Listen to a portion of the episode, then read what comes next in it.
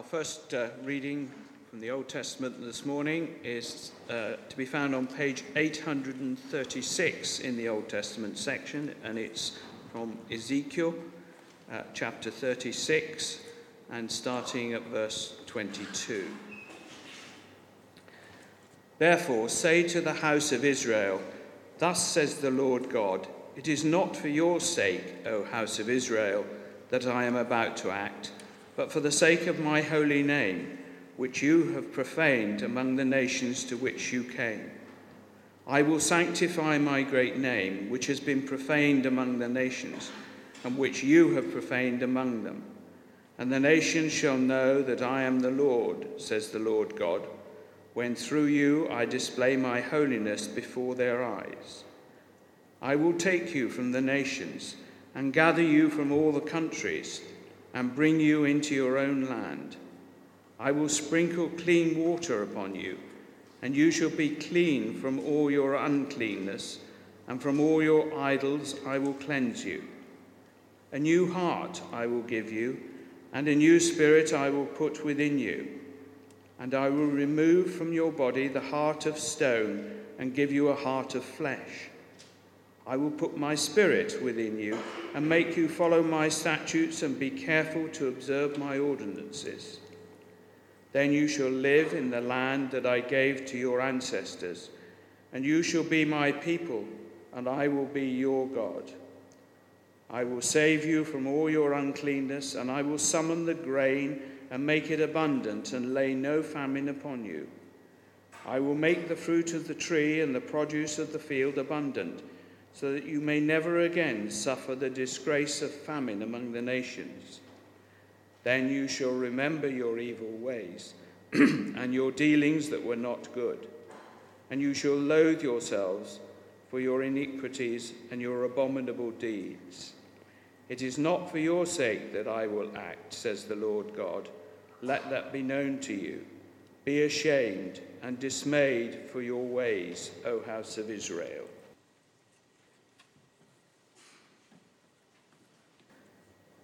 Our New Testament reading is uh, on page 77 of the New Testament section of the Bible, and it's from Luke chapter 11, starting at the first verse. He was praying in a certain place, and after he had finished, one of his disciples said to him, Lord, teach us to pray as John taught his disciples. He said to them, When you pray, say, Father, hallowed be your name, your kingdom come.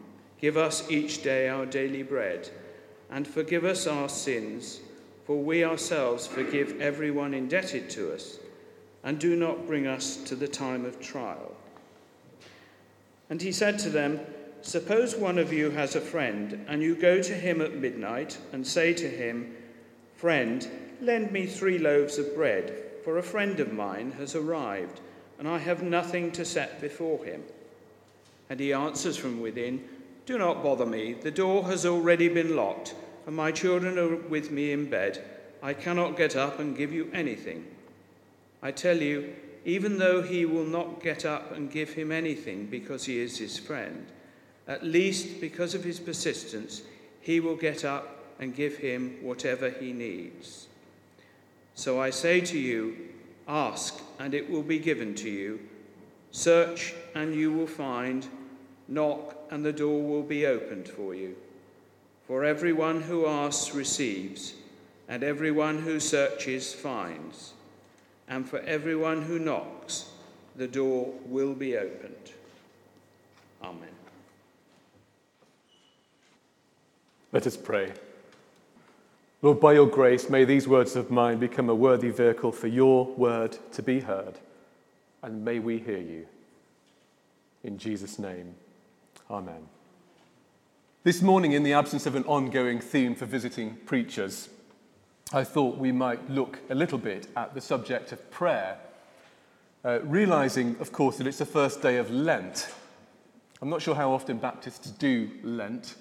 Um, in Cambridge, we do tend to put the ashes on people's foreheads on Ash Wednesday. I had to stop doing that because as a Baptist I wasn't used to doing it, and people taller than me used to discover that my knuckles arrived at their nose before my thumb arrived at their forehead, so I never mastered that. And I've handed that responsibility over to Anglican priests. And of course, we have to fit the whole of Lent into one Sunday this term, so we mark the end of Lent in my college this evening. However, Lent has just started, uh, so rewinding a little. Traditionally, it marks this period between Jesus setting his face to go to Jerusalem and him actually arriving in Jerusalem and the horrors he faced when he got there.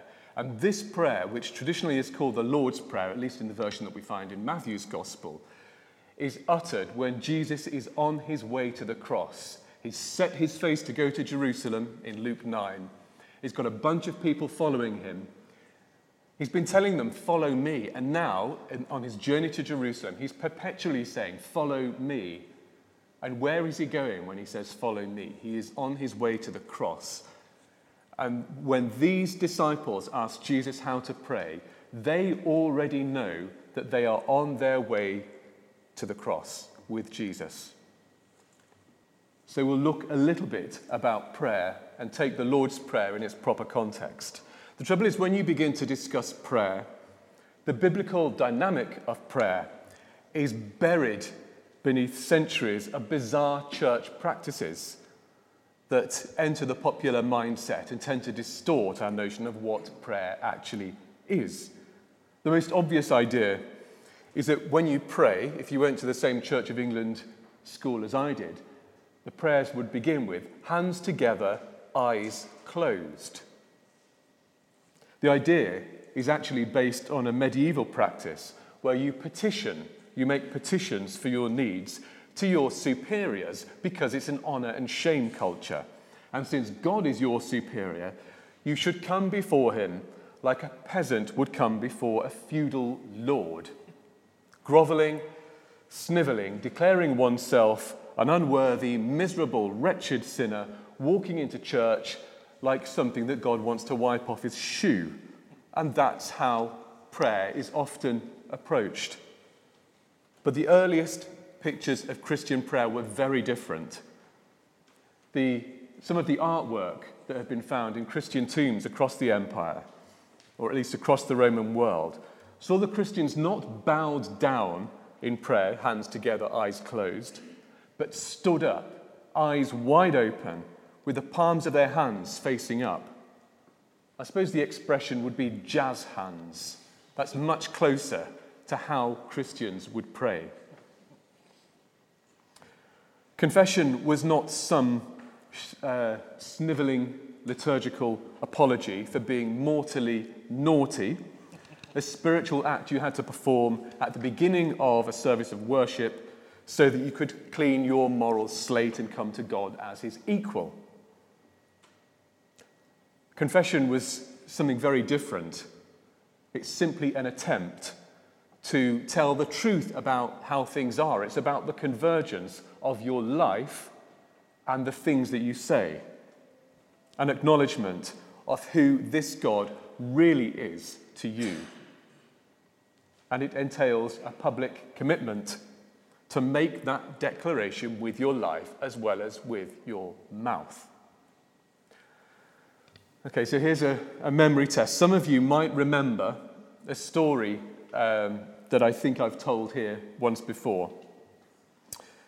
It's a story of when I was young and I was a Boy Scout, and as we're thinking about prayer, it's a particularly apt story. I don't know if you are familiar with the scouting movement, but you have a standard issue scout, then you have assistant patrol leaders, then patrol leaders, then scout leaders, then a scout master, and then at the very top of the tree, you've got the group scout leader. And our group scout leader was an utterly terrifying figure. Everyone was afraid of him. And when I say everyone, I don't just mean the scouts, I mean the scout leaders and the scout master were also afraid of this frightening figure, the group scout leader. But when we were away on camp and everything was miserable and it was cold and wet and the food was horrible and I was missing my mum, I didn't go and speak to the scout leaders or the scout master when I was upset. I went straight to this terrifying figure at the top of the tree, the group scout leader. And I suppose the question is why? And the answer is really simple. And somebody can remember. He was my dad.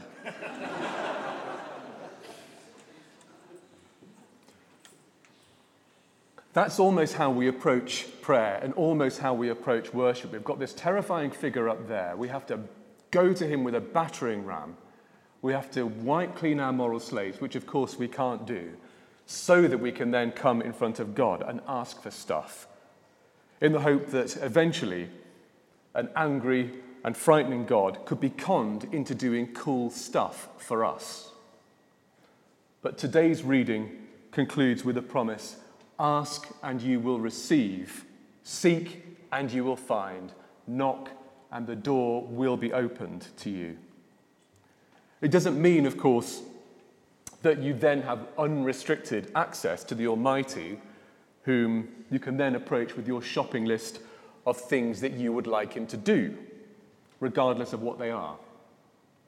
My favorite example of the self centeredness of Christian prayer is by a Londoner, somebody called John Ward of Hackney in the 18th century. I'm going to read it in full. O Lord, thou knowest that I have nine estates in the city of London, and likewise that I have lately purchased one estate in fee simple in the county of Essex.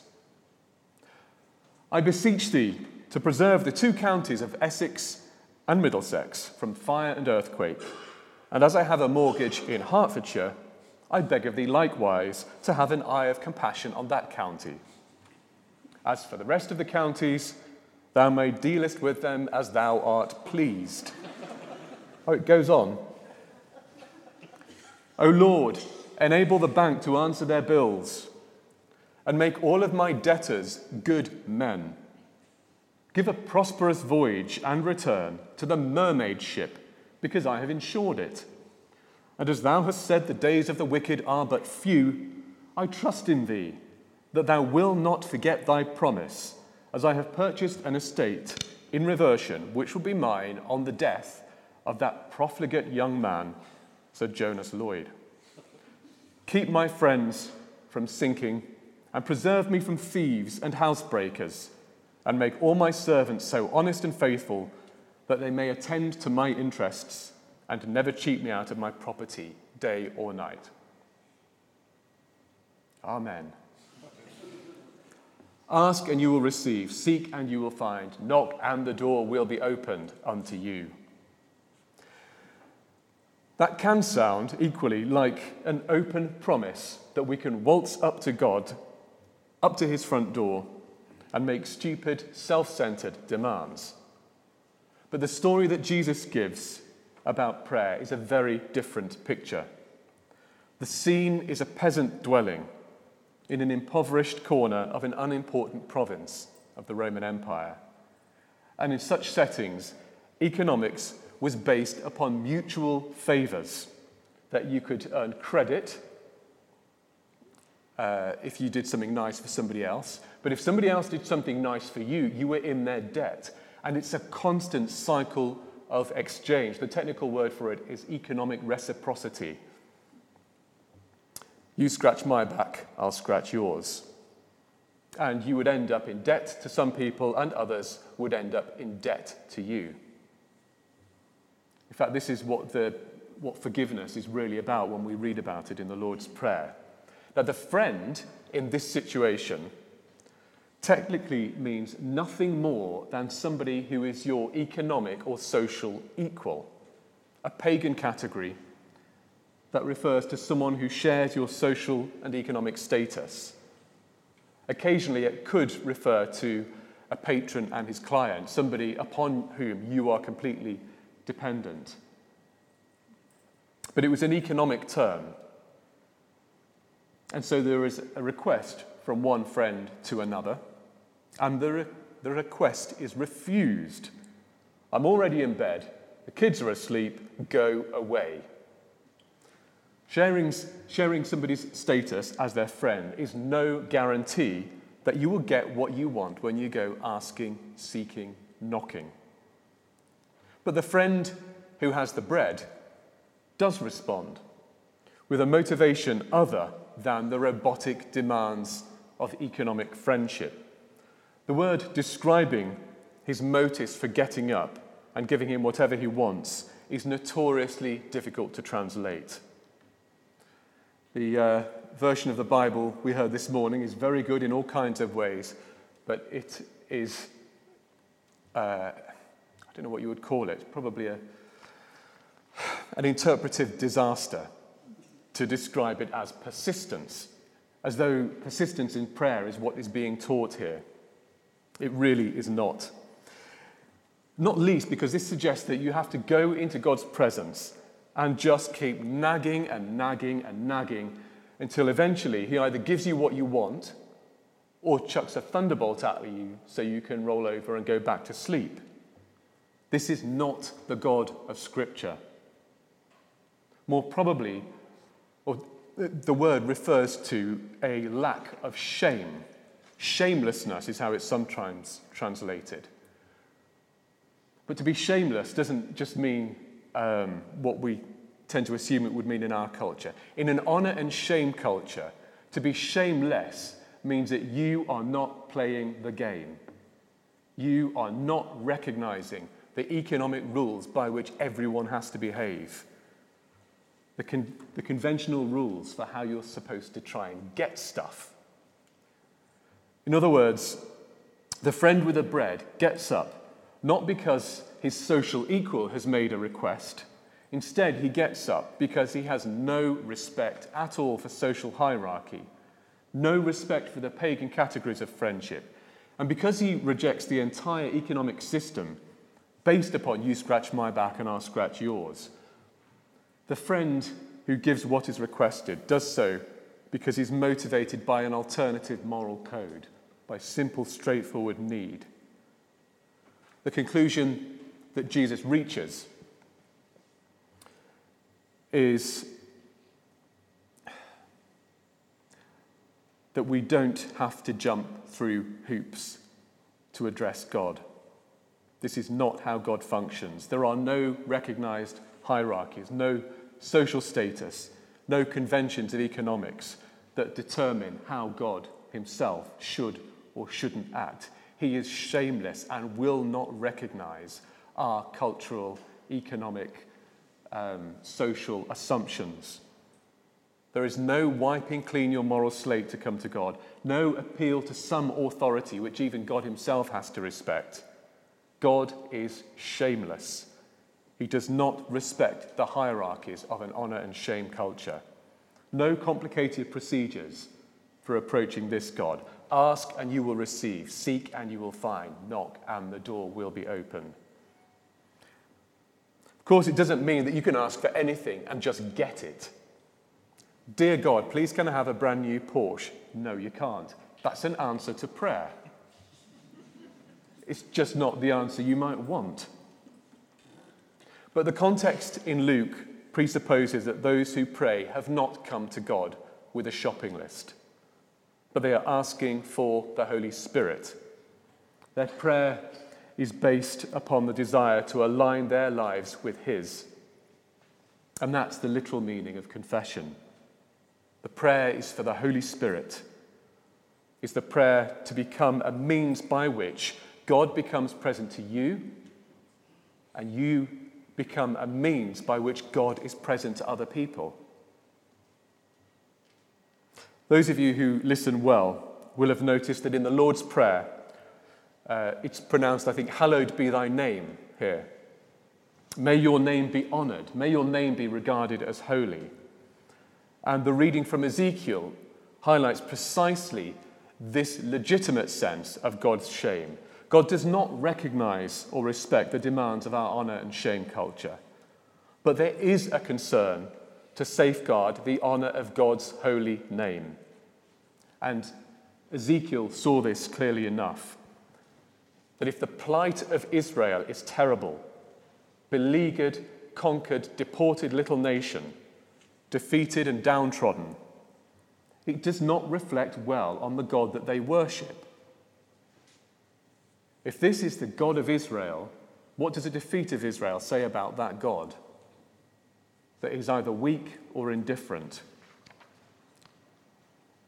And so, what God says through the prophet Ezekiel is that although he's acting to benefit Israel, he emphasizes it is not for your sake, but for the sake of my holy name.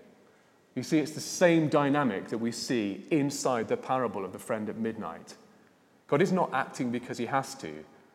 He's not acting because Israel have got some access to him on account of their friendship. God is acting because of his holy name, because of his desire to remain shameless in the sight of the nations. I wonder what you make of that given the current climate of our world today.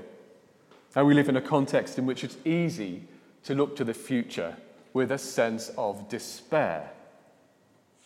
We see the quality of political discourse constantly eroded.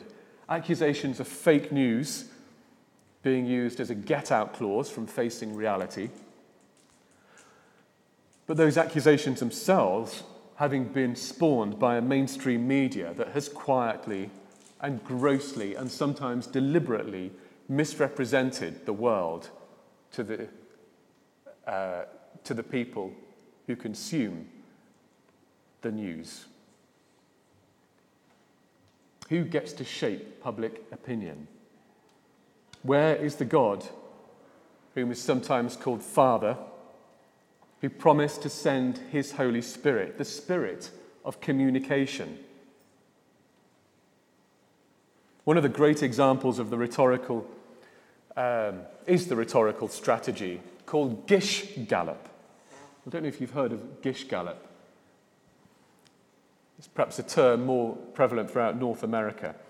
If there is a popular figure who poses a threat to the interests of those in power, you don't just say, hey, that person's stand for justice is a terrible thing because it's revealing our injustice. It's, it's not going to get you very far. So, what do you do instead?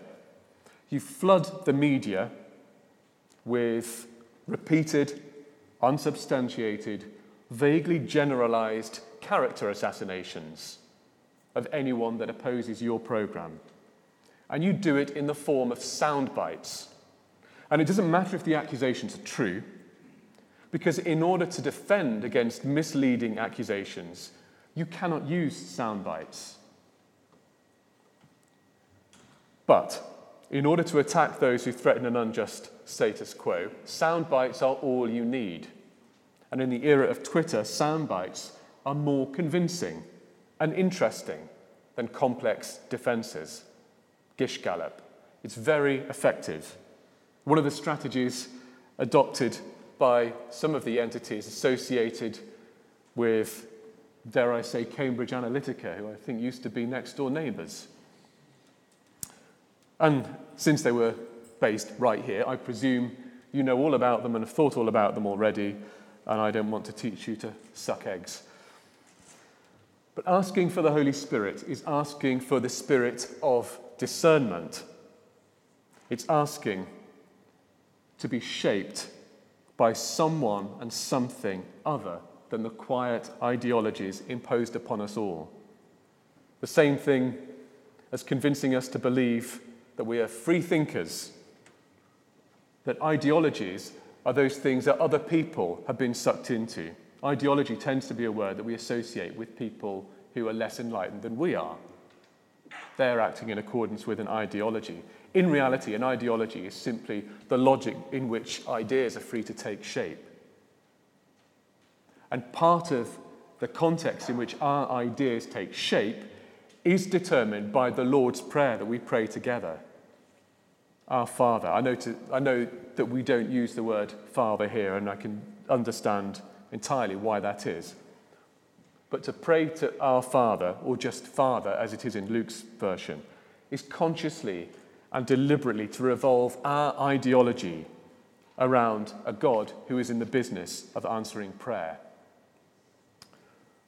Most of what the Lord's Prayer does is to reshape our worldview, our mindset, our ideology. And a lot of it was a sharp contradiction to the prevailing culture of the day. Because in the world where Jesus was speaking, there was already a father. He was the Roman emperor. If you know your Latin, you'll know the Roman emperor was the ultimate father across the empire, patron to all the other fathers. The rights of a father were enshrined in Roman law and respected across all the provinces of the empire.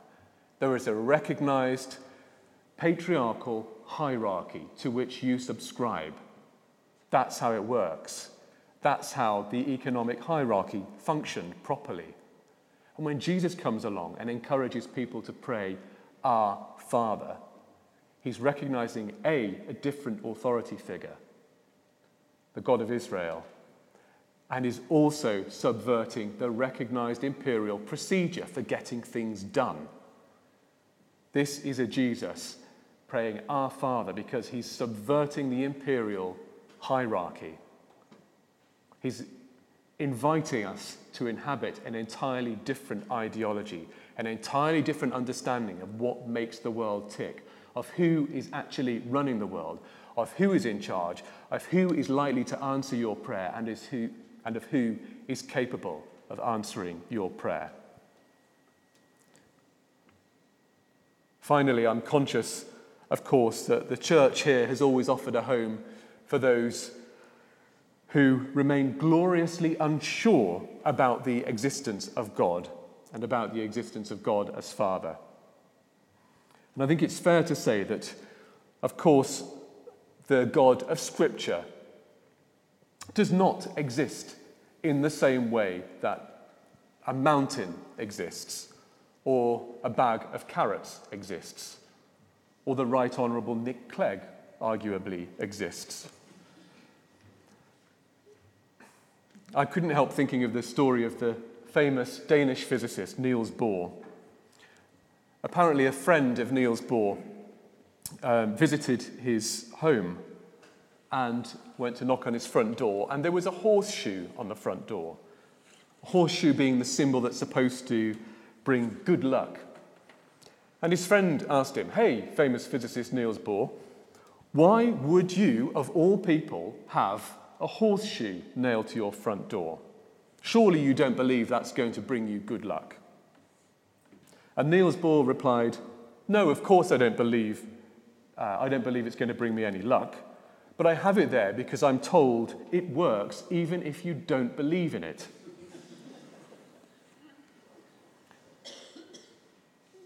This is what it means to deliberately con- build your ideology around the God of Israel, the God that has been called Father for a very specific reason. And the Lord's Prayer is an invitation to conduct an experiment to see if this God is trustworthy. All this to say that there are no ideological or mental barriers that separate God from those who approach Him in prayer. There is a door that will be opened. There are no cultural barriers that render God accessible only to white middle aged men aged 18 to 55. Just a door that will be opened. There are no liturgical barriers that require you to be morally cleansed before asking Him for stuff. There is simply a door that will be opened. And there is no procedure, no backstage pass, no means of leverage. There is simply an invitation to approach this God. Ask and you will receive, seek and you will find, knock and the door will be opened. Let us pray. Lord God, as we come to you in prayer, we thank you that we do not need a battering ram to break into heaven, nor do we need to prove our worth in order for you to hear us. We thank you that as we come to you in prayer, we come with the priorities you taught your disciples simply asking that your kingdom comes ever more fully into our lives and that your name is made holy by those who claim to be your representatives. Forgive us then when we have not made your name holy whilst acting as your intermediaries. We cannot help but think of those whose lives have been wrecked by the near institutional abuses inflicted by ordained priests upon the most vulnerable members of the church. And so we pray that your name will be made holy, both in the lives of victims and of perpetrators.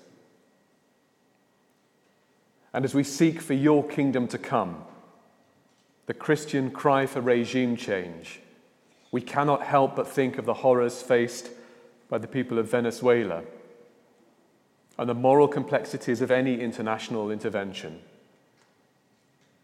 And so we pray for just governance, for the kingdom of God to come, for the lives of those who suffer,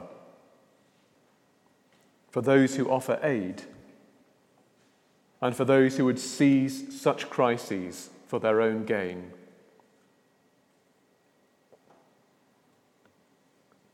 As we pray for daily bread, we position ourselves alongside those who do not have it and ask for our daily bread. And ask that we might become a means by which this prayer is answered. May their prayer become our prayer. May the answer to that prayer become our responsibility. And as we seek to be forgiven, we seek for our debts to be written off as we cancel the debts others have to us. Show us what it means to lead an economic life shaped by challenging debt rather than honoring it. Show us how to be responsible with what we earn, with what we borrow, with what we spend, and with what we expect.